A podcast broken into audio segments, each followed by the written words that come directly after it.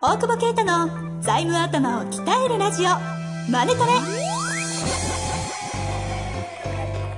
ビジネスにおいて欠かせない財務戦略ポッドキャスト「財務頭を鍛えるラジオマネトレ」では財務のスペシャリストである税理士の大久保啓太が経営者をはじめビジネスパーソンが知っておくべき財務やお金に関わる情報をちょっと辛辣ながらも分かりやすく解説します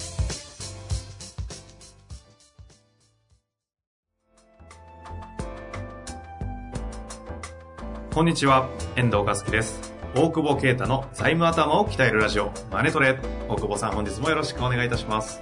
お願いします。えー本日もと言いましたが、初回ですね。初回、はい。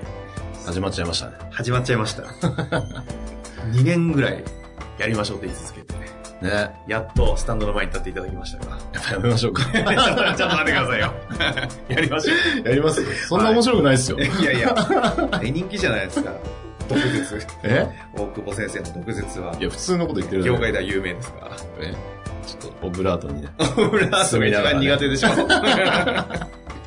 まああのね、財務頭を鍛えるラジオということでやっていきますけど、 はいはい。まあ、どんな番組にしていきますかねというところどうしましょょうかね。う。はい。まあ、財務頭、財務頭って何ですか大久保先生一応税理士じゃないですか。ああ、一応ね。はい。でもあえて財務頭とうん、言ってるんですけど、財務頭って何ですか財務頭って何ですかね、まあでも財務じゃないですか、大事なのって。何にとってですかえーっと、経営経営経営。だってさ、なんか、5年で85%ぐらい会社潰れるんですよね。そう、そう、よく言いますね。ね、よく言いますよね。はいはいで、10年で、なんだ何パーぐらい残るんですか6、7%となんかかしょそんな感じでしたよね。ね。だから、うちも5年やっとね、だ残ったから、15%には残ったのか本当らだ。ね。でもそんな危ないからベンチャー企業には就職すんなっていうね。 話ずれて あずれたずれた 全然財務。そう、だから結局なんで倒産するのかって言ったらお金がなくなるからしかないじゃないですか。あ、まあそうですね。それ以外の理由で倒産、まあ辞めたいとかだったらね、あれだけど、お金がなくなるから倒産するんですよね。なのに、お金のことをちゃんと勉強してないから、潰れちゃう。おあ金あなったたらを潰ね、れな勉い。強するきっかけって意外と経営者の方もないですからね。そうですね、確かに。どこで勉強するんだろう。だから潰れちゃうんじゃない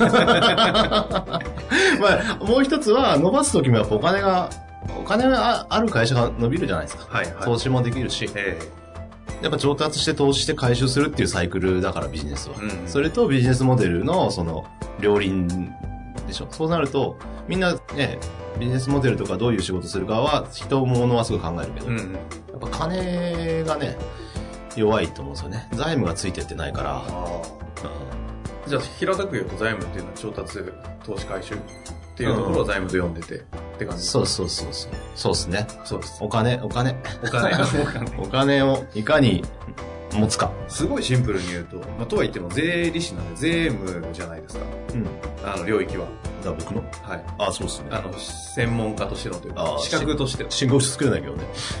本当ですか本当に。作んないですかそう。優秀な社員の方々がいるから。全ページ間違えてた、作ったら。ちょっと大丈夫ですかこの番 組。大丈夫だよ。不安になってきましたけど。 だって別に申告書間違えたら知らないから、倒産しないもん。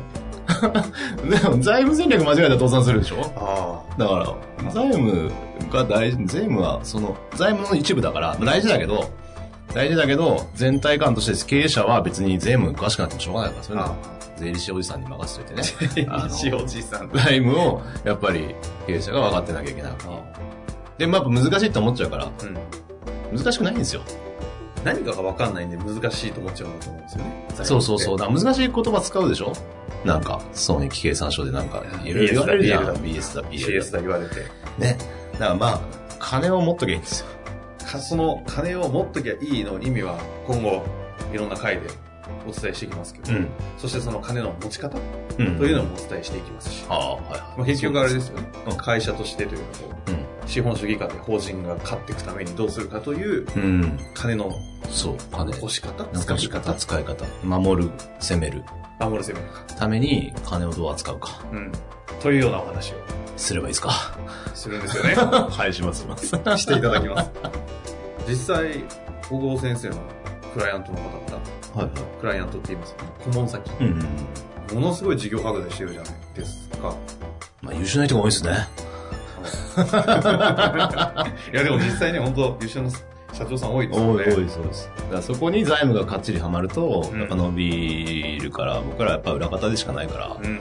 そういう優秀な経営者をの成長支援みたいなところで財務やらせてもらってますけどそれをやっぱ財務戦略で間違えたらやっぱ数年変わったよなみたいなケースってやっぱすごいあるので、うーん。だったりここまでいけなかったとかやっぱ言われますね。うん実際なんか具体的に会社名は言えないにしろ、うんその何年間でどのくらいのっていうと、どういう例もあるものなんですかうーんあんま取ってないけどでも飲食とかね出店するとかもうあからさまにキャッシュがいるところっていうのはあの財務戦略やると一気に拡大はするなっていうやっぱ節税しちゃって借りれないみたいなのとかもはいはいあるので、うん。でもね言われるとそれは正しいと思ってやっちゃうからやっぱ納税なんですよね何が今日の日本を作る には 納自税分で笑ってどう するんいやいやいや、ちょっといいこと言った。あ の明日の日本を作るには雇用ですよ。だからまず金を得て金、財務戦略で大きくするとやっぱ雇用も生まれるから、うんすいっぱい強い会社日本に作って、でね、いい日本を作っていけばいいですよ、みんなで。ですそのためには、やっぱ経営者、優秀な経営者が絶対必要だし。うん。うん。で、その方が伸ばすために、はじめ倒産から入ったけど、成長戦略の中でどうやってキャッシュ作るか、あの、つまあ、潰れないかもそうだけど、っていうのをちゃんと分かっていくと、やっぱり雇用守れるしね。だって5年で85%潰れて、そこで働いた人かわいそうだね、と思ってさ。確かうん。だから、今の日本を作るには納税ですよ。 なんで笑ってんのに。いやいや、 初めてこんなまともな大久保先生を見たなと思って、ちょっとびっくりしちゃいました。でも確かにそうですよね。なのでね、よく、あの、大久保さん言われるのはあの節税してないでちゃんと納税しろっていう話をさそれうでますすよね。うん。まあだから、そこから変えないと納税した方が金残るんですよ。で、納税しないと未来はないですよ。で、それがね、どう使われるか分かんないとか言うけど、そんなの関係ないですからね。コストですから、日本でビジネスすると。で、その方が残るし。うん。それはだから、選挙権を行使してください。どうやって使われるか。なるほそれ僕知らないです。どうなるか。領域ではないですね。 領域ではない詳しかいらでしょうけど。はい。まあ、というわけでね、あの、そう、じゃあ具体的にどうやってお金を考え、扱い、投資回収し、調達していくのかみたいなお話を、はい今後どんどん展開していきますけど、了解です。了解 ですよ。えしてくださるのああ、わかりました。頑張ります。引き続き、よろしくお願いします。お願いします。